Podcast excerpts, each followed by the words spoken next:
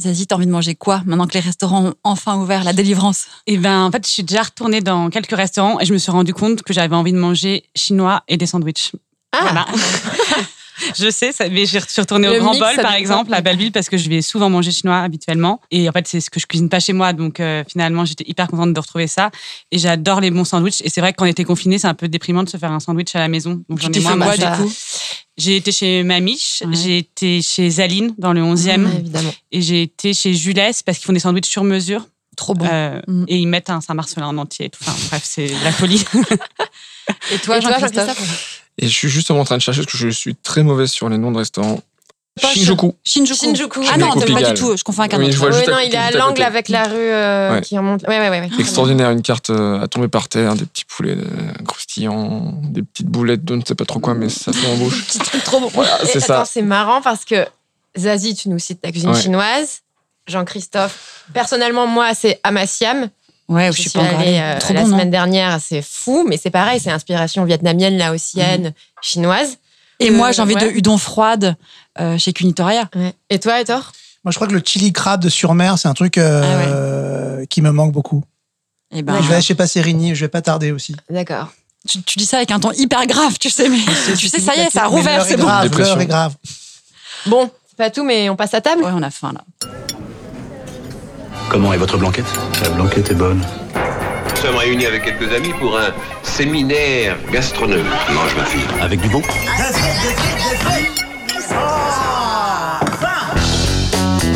C'est chaud. C'est chaud. C'est chaud. Présenté par Mina Sundiram et Elvira Masson.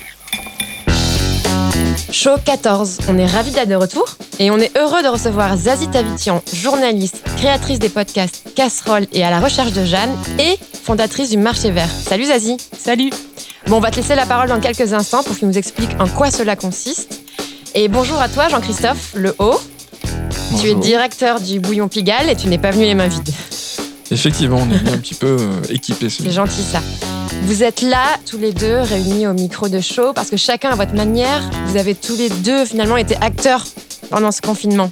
Cette période était le moment où plein de choses compliquées se sont jouées, mais aussi où sont apparues de nouvelles priorités. Alors les marchés en ville ont été contraints de fermer, mais les circuits courts ont explosé, on va le voir avec toi Zazie. L'État a été défaillant dans l'aide aux plus précaires, mais les assos se sont mobilisés comme jamais. Des milliers de repas ont été envoyés chaque jour pour les soignants. Et ça ouvre en quelque sorte une nouvelle voie pour la restauration collective. On va en parler aussi. Pendant ce temps-là, les restaurateurs ont souffert, ont agi comme ils le pouvaient, certains en justice, certains dans les médias, tous en pensant à l'après ou au pendant et en se réorganisant. Et apparemment, nous, on a tous beaucoup, beaucoup cuisiné et adopté un nouvel animal de compagnie qui s'appelle le levain. C'est tout ça qu'on va aborder, ça va être dense, on a intérêt à boire un coup pour faire couler. Ouais, c'est prévu, Elvie. Cool. Zazie, tu as créé avec tes amis journalistes Gilles Cousin, Céline Maguet et la photographe Anne-Claire Hérault le marché vert. Alors corrige-moi si je me trompe, c'est une carte interactive disponible sur Google Maps qui recense tous les circuits courts, donc euh, c'est-à-dire les ventes sans intermédiaire finalement, de France qui sont accessibles aux consommateurs. C'est ça. Donc, c'est des ventes sans intermédiaire ou avec un intermédiaire. C'est ça la Euh, définition d'un circuit court. C'est ouais. un intermédiaire maximum. Voilà. Donc, au début du confinement, on a appris que les marchés allaient fermer. Et on s'est dit, euh, bon, ça va être euh, problématique pour euh, tous les petits producteurs qui passaient que par les marchés pour vendre leurs marchandises, ou en grande majorité. Et on s'est demandé comment on allait pouvoir agir à notre niveau pour les soutenir. On a aussi pensé à nous, aux consommateurs, et on s'est dit, en fait, c'est, on n'a pas envie d'aller faire nos courses au, supermarché forcément. Comment faire pour être renseigné sur d'autres alternatives pour consommer autrement qu'en passant par la grande distribution?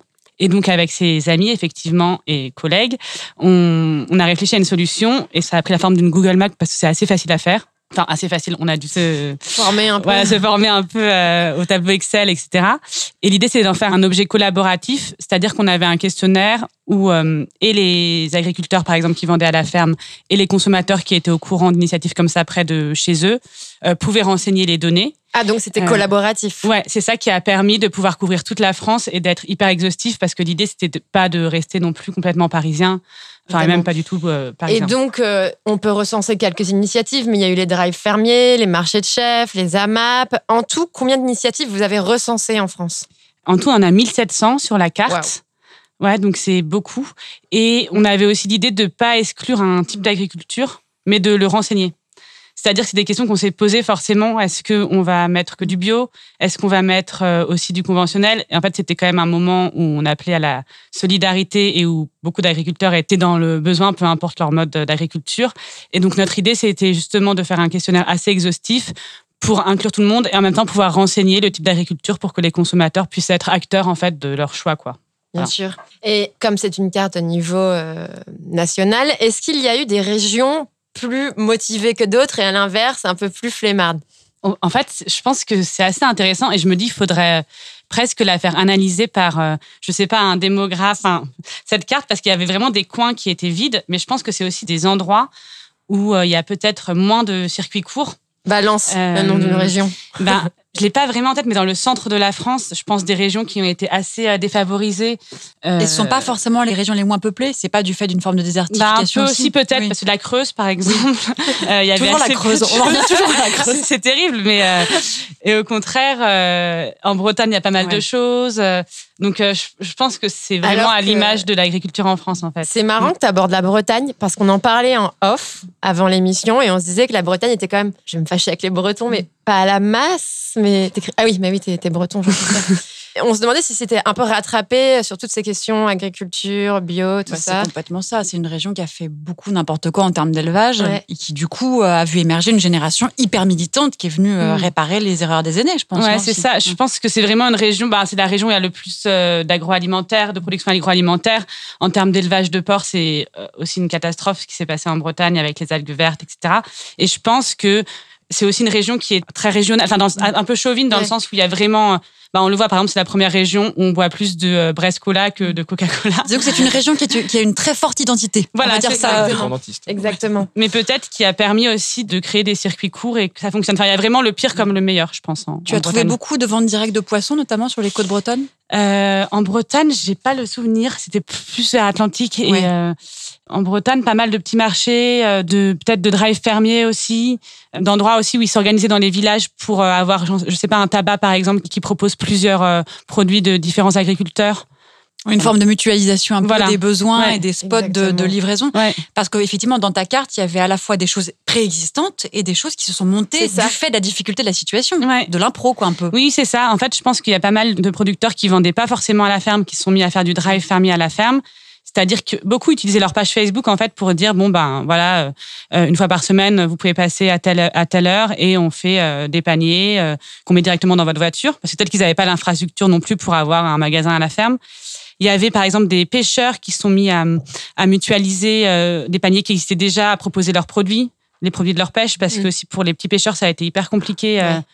Parce qu'ils avaient l'habitude de vendre euh, parfois au, au cul du bateau et ils pouvaient plus le faire, ça a été interdit pendant Puis un les moment. criers enfermés aussi Ouais. avant de rouvrir, Ouais. c'était hyper Mm. compliqué, ouais. Et effectivement, il y a des gens qui ont dû s'organiser. Et je pense que ceux qui ont le plus souffert, c'est peut-être justement les plus petits producteurs qui euh, sont pas non plus très à l'aise avec les outils euh, Internet. Et, voilà. ouais. Et Ouais, bien sûr.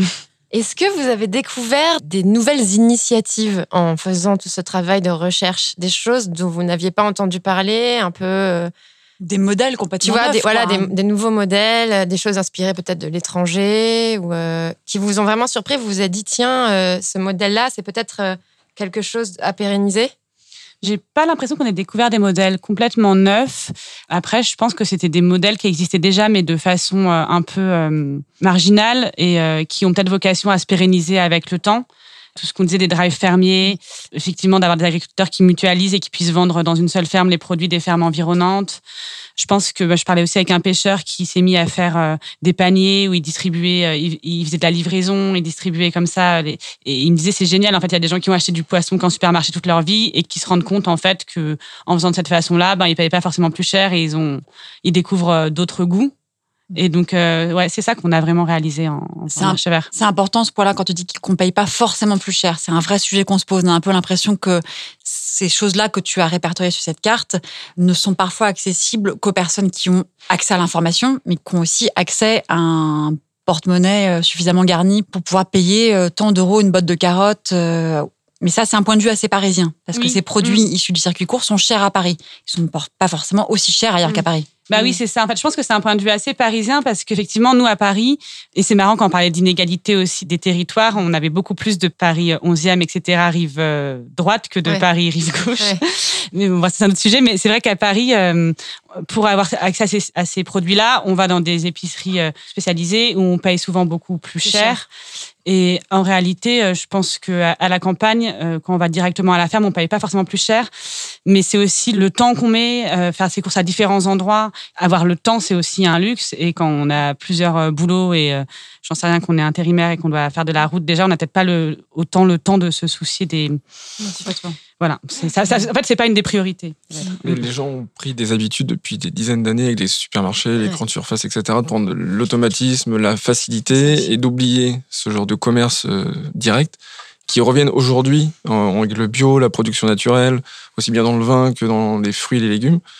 On y revient de plus en plus. On a plus de commerce, mais il faut rééduquer des habitudes à l'inverse. Voilà, c'est les gens et l'État, je pense aussi, qui ont favorisé cette grande distribution. C'est-à-dire qu'à partir du moment où il y a moins de commerce dans les villages, parce qu'on crée des grands centres commerciaux, qu'on n'oblige pas les supermarchés à modérer leurs marges et euh, du coup. euh, c'est vrai qu'il y a les gens, mais je pense qu'avant tout, et peut-être qu'on va en parler, c'est quelque chose de plus large et de plus. Bah, justement, c'est ce qu'on allait te poser comme question. C'est Mm. peut-être l'avenir du marché vert. Ouais. Mais l'avenir du marché vert, euh, s'il n'y a pas une volonté étatique forte, on pose quand même une vraie question. On veut quoi comme agriculture pour, pour aujourd'hui et pour demain quoi? On donne quoi comme moyen à l'agriculture paysanne pour exister? On conçoit comment nos périphéries urbaines euh, Comment on avance sur ces sujets Sur les subventions de l'Union européenne vont toujours aux grosses exploitations? Euh, Nous attendons tes réponses. Le colloque peut démarrer. Ouais, non, mais je pense qu'on l'a vu. Et peut-être c'était aussi, euh, ben, nous, ça a été notre réaction de faire le marché vert après le choix de fermer les marchés parce que c'était aussi un choix qui pouvait être discutable. En tout cas, les marchés de producteurs qui vivaient vraiment de ces marchés-là, ben, d'un coup, euh, fermer leurs ressources et euh, laisser les supermarchés, eux, continuer à, vendre, c'était aussi un choix qui pouvait être discutable. Et effectivement, je pense qu'il faut que euh, il y a certains supermarchés qui ont communiqué comme quoi ils prenaient aussi que des produits français, qu'ils allaient soutenir les agriculteurs. Euh, après, il y a eu d'autres échos euh, qui ont. On a aussi entendu dire à la fin du confinement qu'ils avaient baissé les prix, no- notamment par exemple en viande bovine. Là, on voit que Lactalis va baisser les Le prix prix, du lait le prix du lait, alors qu'ils sont déjà complètement étranglés les producteurs laitiers. Et donc ça, je pense que ça doit vraiment être des choix politiques, c'est-à-dire euh, que même en, en supermarché, euh, les producteurs qui vendent leurs produits en supermarché, parfois ils sont obligés euh, des garanties sur euh, la marge qu'on leur réserve et que ça leur permette de vivre. si l'État ne contraint pas Lactalis à arrêter les baisses d'achat du prix du lait au producteur, comment est-ce qu'on peut imaginer que l'agriculture paysanne puisse être sauvée? Bah oui, surtout que Lactalis en fait n'a pas tellement souffert de la crise. Pas trop, et, non. euh, Pas vraiment. Zazie, tu es pas venue les mains vides, t'es venue avec un morceau de musique. J'ai cru que j'avais oublié d'amener une bouteille de vin ou un truc comme ça. Comment stresser son invité Il est où ton fraisier? T'avais dit d'apporter un fraisier. Euh, oui, je suis venue avec euh, une euh, chanson de Nada qui date, je pense, d'il y a bien 30 ans, voire 40, qui s'appelle Mac et Fredofa. Et c'est parce que je l'ai beaucoup écouté pendant le confinement. Ben voilà.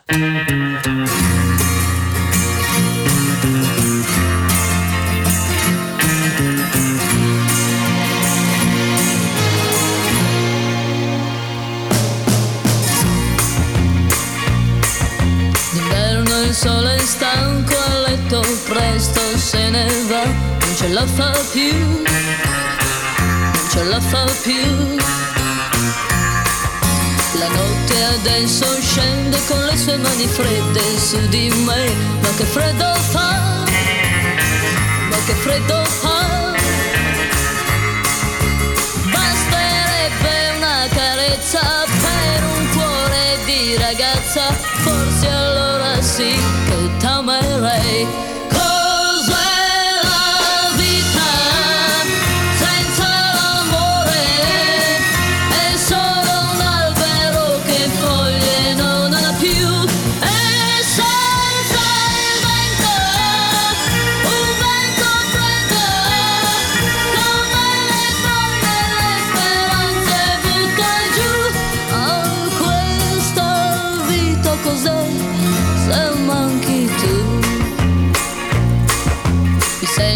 Una farfalla che sui fiori non vola più, che non vola più, che non vola più.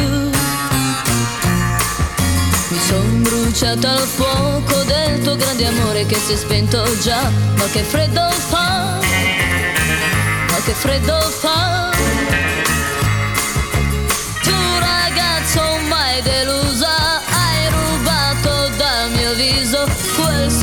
Sorriso che non tornerà.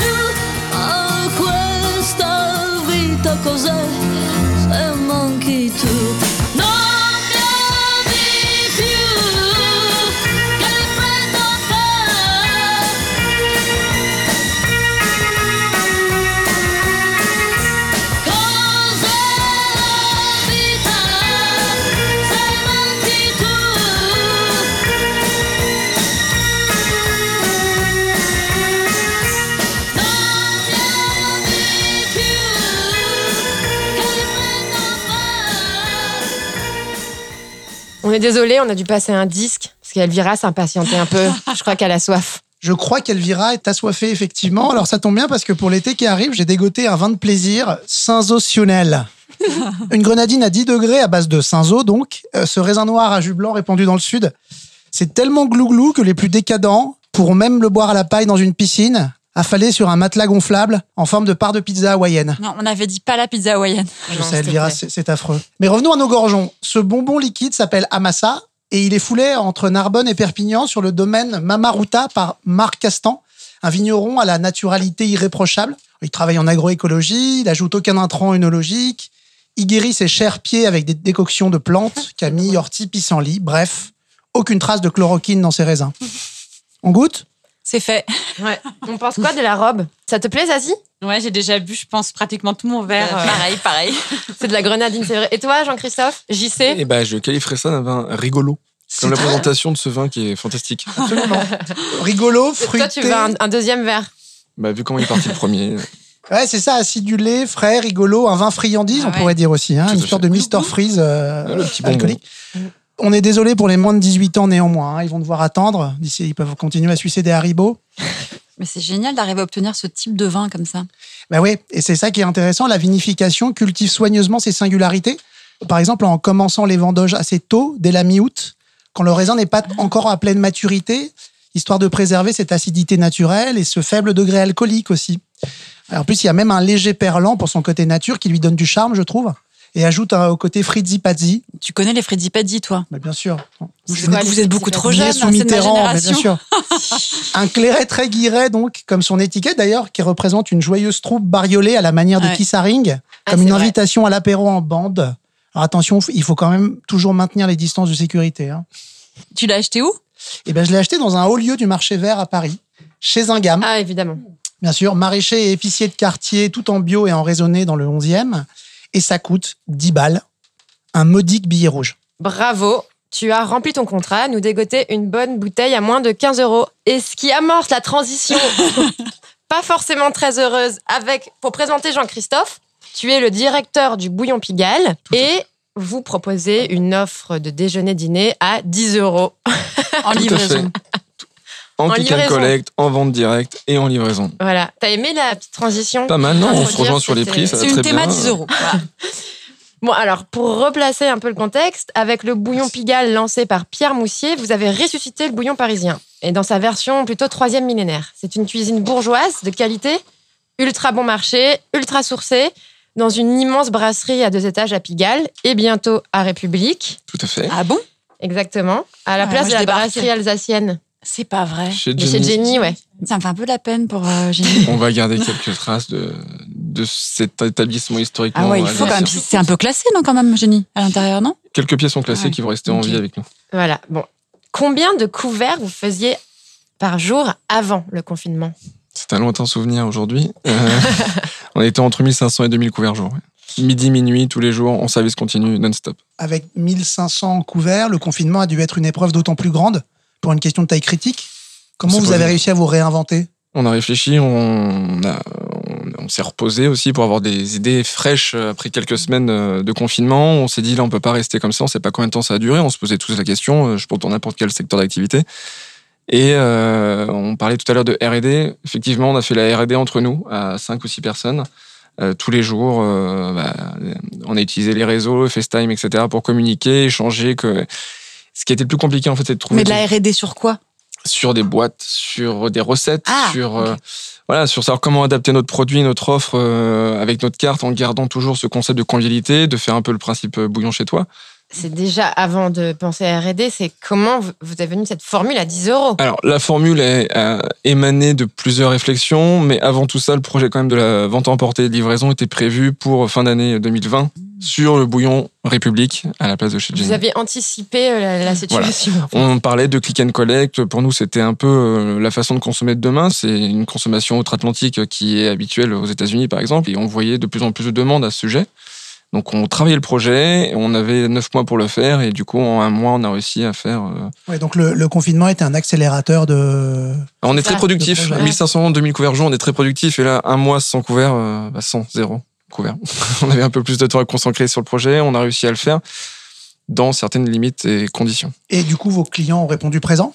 Les clients ont répondu plutôt présents. Bah, après, on parlait tout à l'heure de faire la cuisine à la maison pendant tout le confinement, des envies de restaurant. Bah, le bouillon avait sa petite notoriété quand même et les gens étaient euh, ravis, heureux, surpris de nous retrouver aussi vite. Et euh, dans cette formule, et toujours en ayant cet engagement de qualité, de quantité, de plaisir dans l'assiette. avec des plats qui tiennent la livraison. Vous avez essayé de- d'empacter un plat, de le manger deux heures après qu'il ait été mis dans un carton ou... On l'a fait après la première livraison. Là, on a retrouvé quelques saucisses purées qui étaient en sauce euh, plus que dans la purée.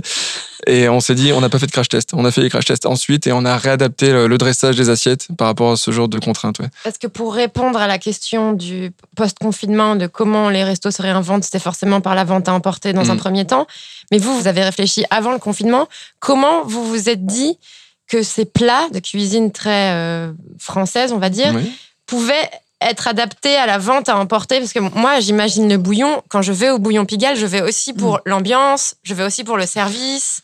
Il y a l'idée de la proposition aussi sur le marché, sur toutes les plateformes de vente à emporter. Et euh, de la cuisine française traditionnelle, dans ses qualités, dans ses prix, on n'en trouvait pas. Et on s'est dit que pour le bureau, pour la maison, pour le repas de famille, le soir en rentrant du travail à 19h30, j'ai pas le temps de faire à manger, j'ai 6 personnes, je peux mettre un plat vite fait au four. Et j'ai la cuisine que j'aurais fait finalement, ou la cuisine de ma grand-mère. Et aujourd'hui, de pouvoir proposer euh, bouillon service à la maison, au bureau, pour 10, 20, 30 personnes à un prix euh, totalement raisonnable, et qu'on peut consommer en 48 heures à la maison, on peut le laisser pour le lendemain si on n'a plus très faim parce qu'on on s'est jeté sur la purée. Euh, Elle est bonne cette purée, faut dire. Délicieux. Moi, je me suis fait livrer ça. euh, En plus, ça tient bien la, ça tient bien le choc. ça, hein. ça tient Ouais. bien le choc et Ça finalement, se oui, réchauffe facilement. le, Et puis vous avez le hashtag marques, ouais. s'améliorer et chauffer tenait bien aussi dans le dans Mm. l'idée quoi. Vous avez quelques marqueurs de la francitude assez malins. Bon, je crois que vous vendez le Parisien aussi notamment, non Ouais. Avec le... Aujourd'hui, on propose votre le parisien, on Le propose Pougeran. le pain pougeran, bien sûr qu'on représente plus. On a euh, des classiques, l'œuf mayonnaise dont on a été Champion du monde, merci, le titre Grâce à la décerné Somme. par la Somme, la Société de sauvegarde des œufs maillots. tout à fait. Et euh, on a eu euh, de bons retours sur notre saucisse purée avec la saucisse de la maison Montalet qui est absolument extraordinaire. Bah, circuit court, pareil, en direct, de, de petits cochons euh, élevés dans le Tarn, au grain et à l'air frais. Alors justement, Ouais. le bouillon Pigalle, son modèle économique et son succès et le sourcing hyper qualitatif que tu évoquais, Mina, repose sur le volume qui est énorme. C'est 1500 couverts jour qui vous permettent d'acheter euh, à un prix possible euh, un des carcasses entières, euh, des super produits. Il y a une règle dans Mais là, comment vous avez fait en période de confinement pour continuer à assurer cette qualité? On a suivi les règles du bouillon traditionnel, c'est-à-dire qu'on ne perd rien. Nos morceaux de viande dans la blanquette et le bourguignon, ce sont des morceaux, des bas morceaux qu'on appelle. Donc, ce sont des morceaux à bas coût. On a toujours nos producteurs. Donc là, en plus de ça, vu la circonstance, bah, les patates, hein, sont pas très chères non plus. Euh, Oui, parce qu'il faut dire que les producteurs de pommes de terre ont eu un mal fou, fou, à écouler leur, leur production ces Euh, et aujourd'hui, donc, le produit, c'est plus réellement le problème pour nous par rapport aux quantités qu'on consomme pour la production. Euh, ça reste toujours intéressant, mais le, business plan, on va dire, c'est surtout ça. C'est surtout, il faut qu'on puisse avoir du volume pour pouvoir derrière avoir des prix d'achat intéressants. Et surtout, on achète en quantité à des producteurs qui savent qu'on est derrière. Et vous avez continué à faire ça pendant le confinement dès que vous avez mis en place la livraison. On a rappelé tout le monde et tout le monde on est là, les gars. Et c'est comme ça que vous pouvez tenir 10 euros. Tout à fait. Mais on marge de. C'est quoi la marge quand on fait un menu à 10 euros? Bah, Là, aujourd'hui, on n'est plus sur les mêmes dimensions. On n'est plus sur un établissement avec une location, avec euh, du matériel, avec autant de masse salariale, de personnel aussi. C'est- Ce sont des choses importantes. On a un packaging, on a un sac, on a des boîtes, euh, on a une certaine DA qui, pour rappeler un petit peu cette ambiance du bouillon. en Donc fait, les marges sont plus élevées que dans un contexte de restaurant Elles ne sont pas forcément plus élevées, c'est juste que les dépenses ne sont pas les mêmes. Et les charges sont différentes. Et aujourd'hui, c'est combien de repas livrés? C'est très encourageant pour la suite, sachant que là, le bouillon Pigalle a réouvert et entre-temps, on a gardé du coup la livraison et le système de livraison et emporté qui va bientôt ouvrir sur tout Paris. On a trouvé un laboratoire de fabrication justement pour nos produits et euh, on va continuer à faire vivre le bouillon et peut-être le bouillon chez toi. Même, le- même, même dans le 15e, tu veux dire? Même dans le 15e, dans le 16e. euh, Voilà. Ou jusqu'en Normandie alors Pas encore notre partenaire courrier qui euh, travaille nos coursiers à vélo. Ah, justement. Ouais, qui travaillent avec nous vont s'arrêter à la limite de Paris déjà. Et on va essayer de couvrir Paris euh, toutes les livraisons en 20 minutes. Quel est votre partenaire euh, livraison? Courrier. Courrier. Courrier, donc une entreprise qui a 5 ans, qui a un modèle on va dire, technologique qu'ils ont créé qui est blanc, donc qui est libre à- d'utilisation pour chaque personne qui veut l'utiliser, et qui ont un système euh, donc, de coursier dans un système de salaire normal, on va dire. Voilà, avec un vrai salaire, des vrais contrats de travail. On souhaitait que le bouillon puisse être livré dans les meilleures conditions, dans les meilleurs formats possibles, avec des contraintes, certes, parce que là, on est sur des gens euh, avec euh, du matériel très important, il y a des assurances, il y a plein de choses à prendre en compte. Sur la livraison, c'est un autre métier. On s'est pas lancé à mettre nos, nos- on y a pensé, mettre nos serveurs sur des vélos. Sauf qu'on ne parle pas de la même chose. Et du coup, on a trouvé les meilleurs euh, pour nous aujourd'hui qui proposaient la meilleure proposition, la meilleure offre et le- les meilleures conditions de travail pour tout le monde. Bah, la question de la livraison est un- effectivement un vrai sujet. Euh, pendant le confinement, dès que les restaurateurs sont organisés pour livrer, on a eu évidemment envie envie de les soutenir euh, et on a forcément plus envie de soutenir des restaurateurs qui, Évidemment. qui font appel à des systèmes de courses responsables un peu vertueux. Alors, il y a Courrier, il y a Olvo, qui est une coopérative euh, qui livre à vélo cargo, donc avec une empreinte carbone pratiquement zéro. Mais c'est un coût aussi pour le restaurateur, il faut qu'il puisse l'absorber dans un système de livraison qui n'est pas un truc a priori très rentable. C'est rentable pour le bouillon Pigalle parce que vous êtes une machine de guerre quand même. Mais euh, quand tu as un petit restaurant de quartier, si tu vas en plus mettre euh, la charge Olvo, ça fait beaucoup. Donc euh, là aussi, on se dit que ce serait pas mal peut-être d'un petit coup de pouce de l'État pour favoriser euh, T'en penses quoi des systèmes de courses vertueux, non?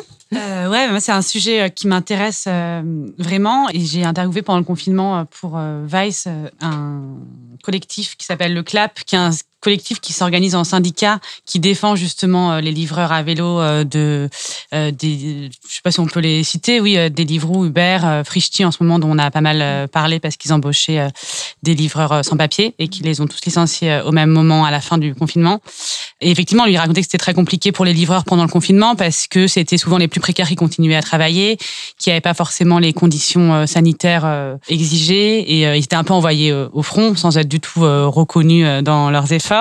Et c'est vrai que c'est un vrai sujet et je pense que c'est compliqué parce que euh, on a été aussi habitué peut-être à payer très peu cher la livraison comme c'était un service euh, gratuit et en réalité on oublie qu'il y a des gens qui livrent derrière et qui doivent avoir des conditions euh, ben, sociales et financières pour pouvoir Le le, client faire. conscientise aussi ça, pas seulement le, effectivement la source de, de son poireau, mais aussi combien coûte le fait qu'on lui vrai. apporte à manger. Il y a eu du- au lancement de la ubérisation euh, à Paris, on a tous ce souvenir de la belle berline à 100 000 euros avec le chauffeur qui sortait avec son parapluie quand il pleuvait en costard cravate, etc. Aujourd'hui, on, on est loin et les choses ont changé et on a des nouveaux systèmes de, de transport, on va dire, qui arrivent et dont les coursiers aujourd'hui deviennent, euh, je pense, une matière verte très importante pour la livraison, euh, surtout dans notre agglomération. Et comment ils font justement courrier pour euh, réussir à payer euh, correctement les livreurs? Ce sont des contrats de travail Mm. euh, aussi simples qu'un contrat de travail pour n'importe quel type de poste en CDI, CDD ou quoi que ce soit. Il n'y a pas de course, je, je ne sais pas comment fonctionne. Je connais les tarifs des prestataires actuels qu'on a sur les plateformes, mais je ne sais pas comment ils fonctionnent par rapport à cette. Et vous, cette livraison, vous le, enfin, il est, il est payé par le consommateur, du il coup, est payé par le consommateur. Aujourd'hui, pas entièrement. Ouais. Parce qu'on on en prend en partie une charge, parce qu'on ne peut pas se permettre de faire des livraisons à 10 euros. Ouais, ou ouais. 15 euros. Donc, on a pris la décision de faire une livraison à 5 euros pour tout le monde dans tout Paris. Que ce soit 2 ou 10 sacs. Et derrière, on ouvre une proposition, une offre, en fait, pour les sociétés, pour les grosses livraisons de cantines, 30, 40, 100 personnes s'il faut, avec un système plus, euh, plus adapté. Car en fait, on a déjà eu de la demande des chantiers, euh, des boîtes de, de BTP, des banques qui nous appellent pour dire est-ce que vous pouvez nous livrer tous les jours ou pas? Parce qu'on veut changer la cantine. on- et aujourd'hui, les cantines ne sont pas ouvertes encore Mm. les cantines des entreprises ne sont pas ouvertes non plus, donc il faut pouvoir euh, restaurer son personnel. Donc on est possiblement une solution à ça. Et c'est d'ailleurs Olvo, la coopérative de vélo cargo, qui nous a livré notre déjeuner. Ah Enfin, une partie, parce qu'évidemment, Jean-Christophe est arrivé avec plein plein de choses à manger Oui. aussi, mais on a un double déjeuner. On a à la fois tes plats, Jean-Christophe, et on a ceux de Romain Méder. Waouh chef euh, très très versé dans la naturalité euh, très végétale du Plaza Athénée. Il s'est également lancé dans la livraison de repas qui sont préparés dans les cuisines des Lyonnais, rue Saint-Marc dans le deuxième. Alors là, on n'est pas dans des menus euh, complètement végétariens, mais quand même à forte tendance végétale. Et c'est hyper joli, hyper appétissant. Je vous propose qu'on qu'on goûte ça pendant qu'on écoute euh, la musique que tu as choisie pour nous, Jean-Christophe, et qui est Aérodynamique Daft Punk. Classique, Un grand efficace. classique euh, qui rappelle des bons souvenirs de travail.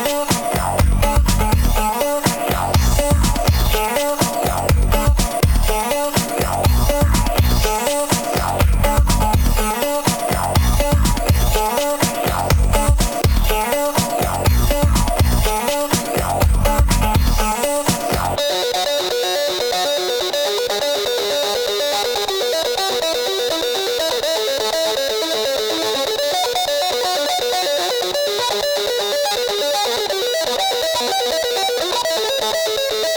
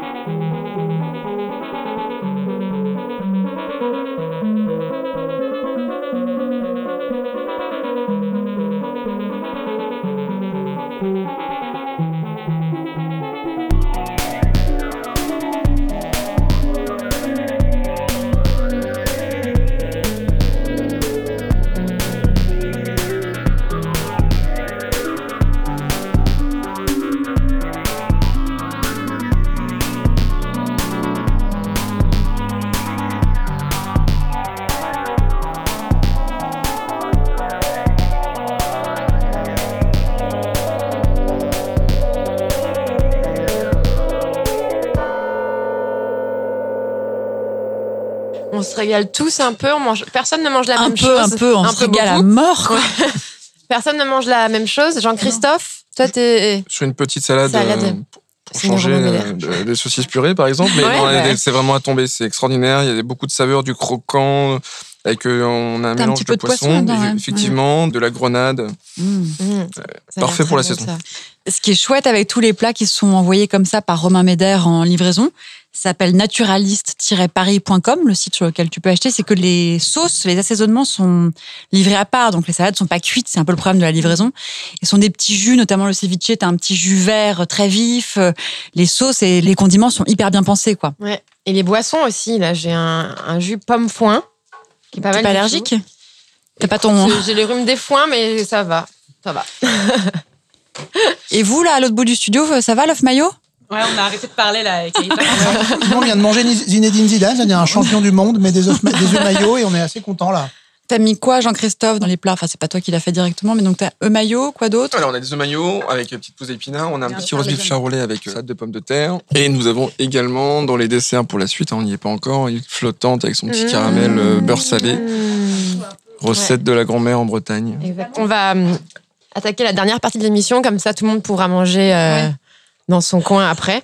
On a décidé de faire un tour de table de toutes les initiatives, de tout ce qu'on a vu pendant ces derniers mois, pendant ces mois de confinement, qu'on veut garder, qui nous a amusés, pourquoi pas qu'on a détesté.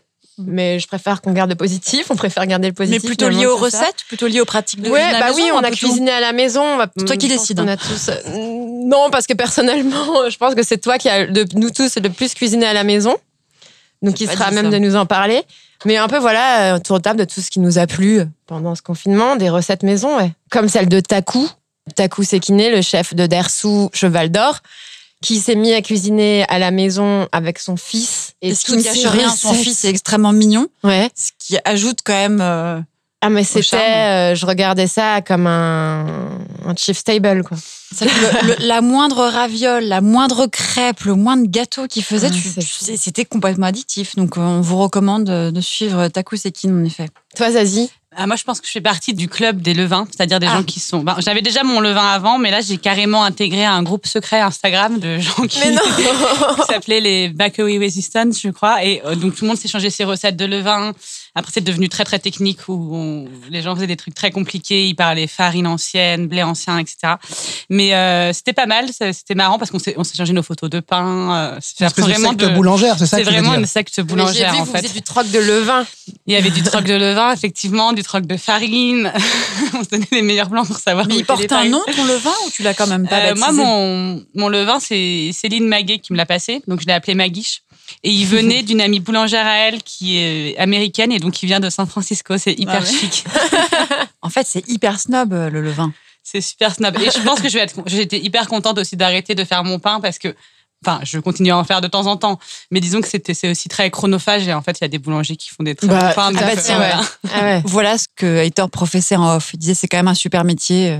Non, je, je, je m'interroge un peu sur les limites du do-it-yourself. C'est à quel moment le do-it-yourself euh, va pas à l'encontre, ce serait, ce serait beaucoup dire, mais euh, interroge la question des artisans et de ceux dont c'est le métier et qui font ça très bien. Mais enfin, faire du pain chez soi, euh, pas de problème. Pas Ouais. comment dire. Moi, j'en fais pas, mais Non, mais c'est pas très écolo jours, en plus. Toi, Jean-Christophe Alors, pendant le confinement, j'ai eu la chance de pouvoir m'occuper de ma chère et tante qui est médecin réanimateur. Donc, j'ai fait à manger tous les jours. Euh, Elle prenait ses petits plats faits maison pour partir au travail et épater la galerie. Et T'en as pas fait pour les collègues?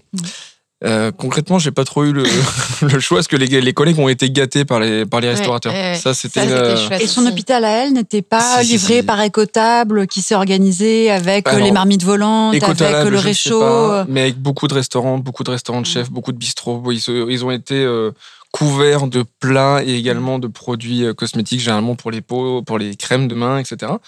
Donc ce sont des beaux gestes qui ont été réalisés, vu que ça dure euh, actuellement.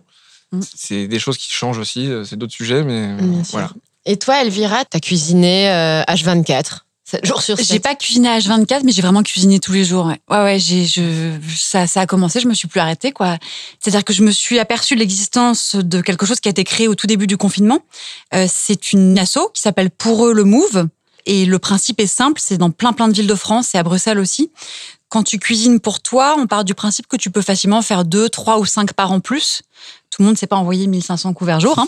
et du coup, tu mets tes parts en plus dans des contenants et tu appelles un coursier à vélo qui vient le chercher euh, en bas de chez toi. Et ces repas, ces parts en plus que tu fais sont distribués au fil des maraudes par les coursiers de Pour eux le Move.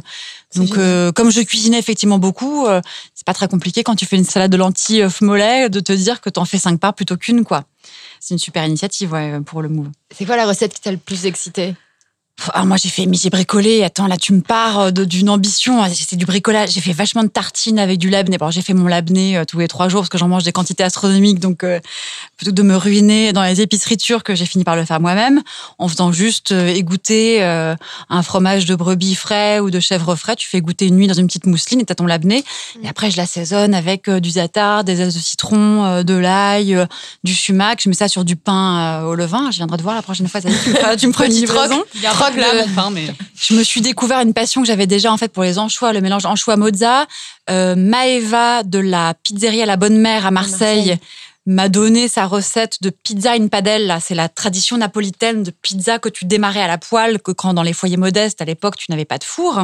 Donc je me suis fait une série de pizzas à la poêle avec bah, ce que j'avais sous la main. Mais tu, tu me connais, hein, c'était que du bricolage, mais je me- mais j'ai kiffé quoi. C'était très Tout, beau.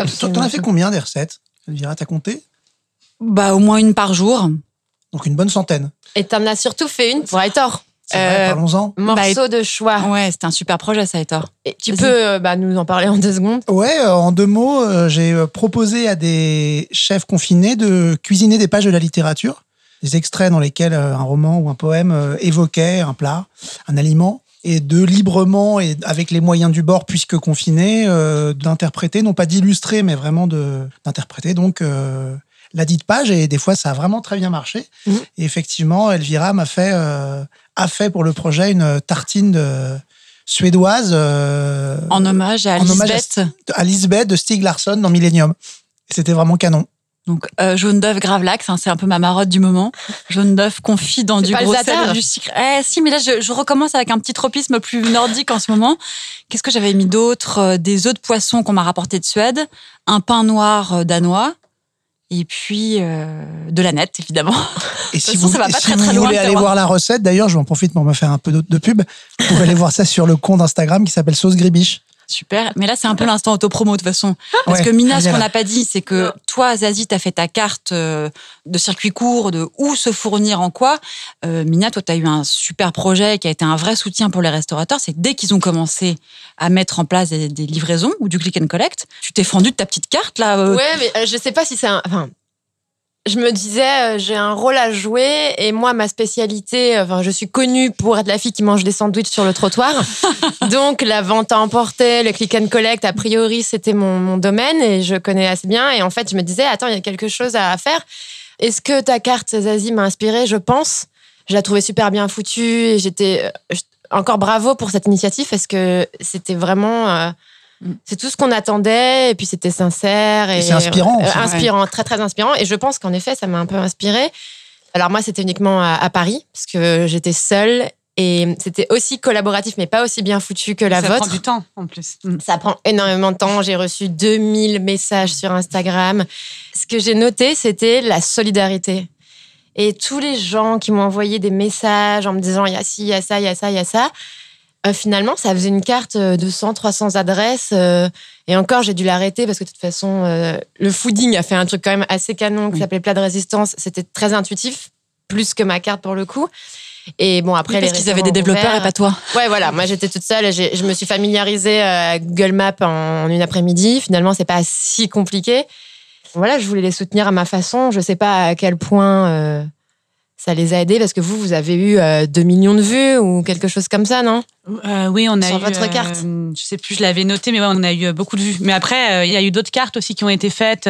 Le vin. Une carte ouais, pour le vin, une carte pour la bière aussi, qui a Ouais. été faite par une biérologue. Ouais, exactement. C'est un métier. nom. Zytologue, on dit, je crois. Ah, non? ah biérologue Ok. C'est encore plus joli.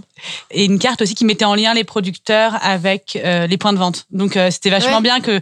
Enfin, nous, il y a aussi plein de gens qui nous écrivaient pour nous dire il y a ça qui existe. Et c'était justement toutes ces manifestations de gens qui voulaient aider à leur façon, même petits ou gros, qui étaient assez réconfortantes pendant ces moments un peu durs. Quoi. Bah, Mina, t'employais le Ouais. mot de solidarité, ça a quand même été Mm. un mot super fort pendant le confinement. Notamment, on parlait du, ti- du tissu associatif qui s'est euh, mis au boulot comme jamais, des nouvelles assos qui ont été créées euh, pour pallier aussi le- le- l'absence d'aide de l'État. C'est-à-dire que les gens qui sont dans la rue, euh, personne ne s'est posé tellement la question de leur sort, à part les assos. Moi, j'étais frappée quand même, faut peut-être qu'on le dise, de, l'élan de solidarité des restaurateurs Ah ouais. envers les soignants. Je m'attendais pas forcément à ça à ce point de la part de ce milieu qu'on connaît assez bien, de manière complètement spontanée, et organique. Ça s'est organisé. Je, je sais pas ce que vous en pensez, mais je trouve ça vraiment rassurant, euh, réjouissant, quoi. J'ai été bluffé, moi aussi. Je ne m'attendais pas à autant de vigueur dans cet élan euh, de solidarité. Et puis surtout de s'inventer une espèce de mission de service public spontanément. hein, de- et puis de continuer à être au boulot. C'est-à-dire pour les cuisiniers, c'était la manière qu'ils ont eu de continuer à faire leur métier. Ce qui, je pense, dans- en période de confinement, euh, est fondamental pour structurer tes journées.